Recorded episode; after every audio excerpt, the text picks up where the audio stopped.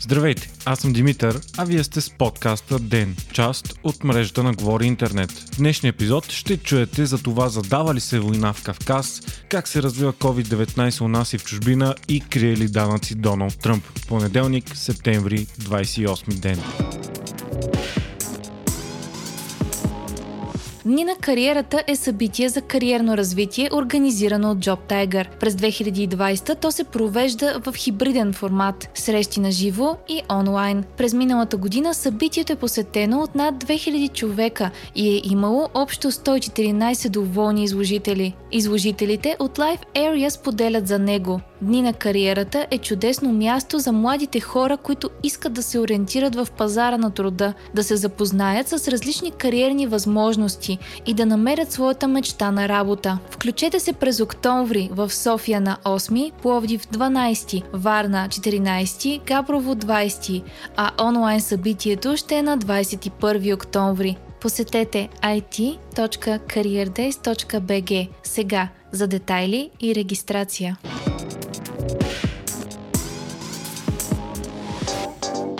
Сериозен военен конфликт е имал вчера между Армения и Азербайджан, съобщава Reuters. И двете държави обявиха пълна мобилизация на армите си и военно положение. Министерството на отбраната на Азербайджан обяви, че през вчерашния конфликт са убити и ранени поне 550 души от арменските въоръжени сили. Освен това са били унищожени 22 танка, 15 системи за противовъздушна отбрана, 18 дрона и 8 артилерийски установки. От своя страна Азербайджан е загубила около 200 войници и 30 танка. Армения обаче отрече информацията и обяви, че е загубила 16 души, а 100 са били ранени. И двете страни се обвиняват взаимно за започване на конфликта. Напрежението между държавите от Южен Кавказ ескалира в последните няколко месеца, а през юли те отново се размениха огън с дронове и артилерия и тогава бяха убити поне 17 души от двете страни. Причината за конфликта е отдавнашен териториален спор за областта на Горни Карабах с площ 4400 квадратни километра км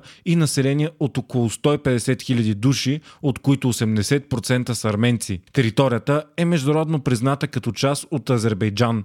Фактически обаче тя се управлява от етническите арменци. Конфликтът започва още през 1991 година, след разпада на Съветския съюз, когато Нагорни Карабах обявява, че се отделя от Азербайджан и става автономна държава. Тя обаче не е призната от международната общност и от нито една държава от ООН. По време на отделянето се води кървава война между Нагорни Карабах и Азербайджан, която се опитва да възстанови контрола си на територията. Войната приключва с 30 000 жертви и стотици хиляди бежанци. Военните действия спират през 1994 година, но положението остава патово, въпреки многократните дипломатически усилия да бъде намерен компромис. Така конфликтът остава неразрешен в продължение на десетилетия с периодични сблъсъци по границите. Вчерашният сблъсък обаче е най-големият от години насам. Районът е геополитически важен, защото Южен Кавказ е коридор за тръбопроводи, пренасящи нефт и природен газ от Каспийско море до световните пазари. Конфликтът предизвика множество реакции по света. Традиционният съюзник на Азербайджан, Турция, призова света да застане до страната в битката и срещу нашествието и жестокостта. Русия, която традиционно подкрепя Армения, призова за незабавно прекратяване на огъня и преговори за стабилизиране на ситуацията. Франция пък, където живее голяма арменска диаспора, призова за незабавно примирие и диалог а Иран, която граничи с двете страни, предложи посредническа роля. Ситуацията в момента е неясна и не се знае кой и как е започнал конфликта и първия изстрелял ракета. И двете държави се обвиняват взаимно, като дават напълно различни числа за броя на убитите и ранените и унищожената техника. Опасенията са, че конфликта може да прерасне в същинска война. Азербайджан се чувства насърчен заради мощната подкрепа от страна на Турция и още през август азербайджанският министр на отбраната заяви, че с помощта на турската войска така Азербайджан ще изпълни своя свещен дълг, с други думи да си върне загубените територии. Арменският премьер пък призова народа си да е готов да защити свещената си родина и обвини Азербайджан в планирана агресия.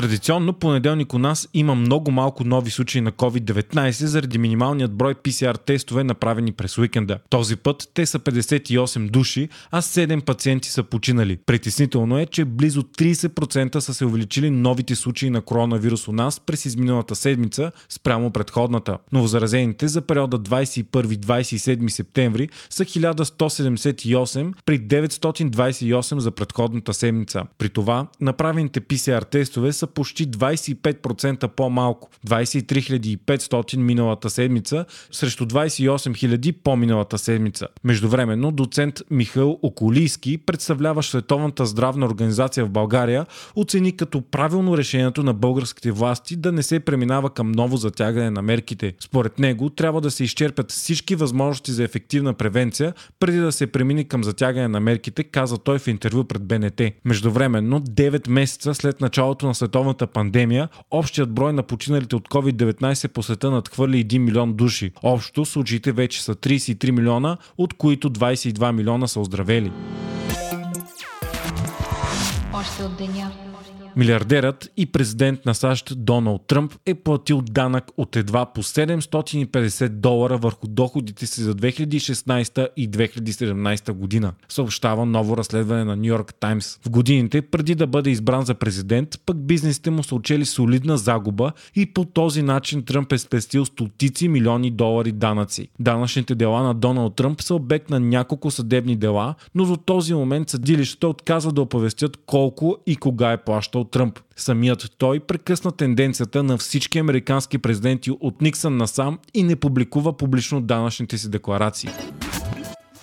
Участващата с лаудкарт Светана Пиронкова се класира за втори кръг на престижния тенис турнир Ролан Гарос, съобщава БНТ. Българската тенисистка, която стигна до четвърт финалите на US Open по-рано този месец, победи Андрея Петкович от Германия с 6-3-6-3 след 74 минути игра. Матчът закъсня с почти 2 часа заради дъжд в Париж. Във втория кръг на турнира Пиронкова ще играе срещу Серена Уилямс, от която загуби в US Open.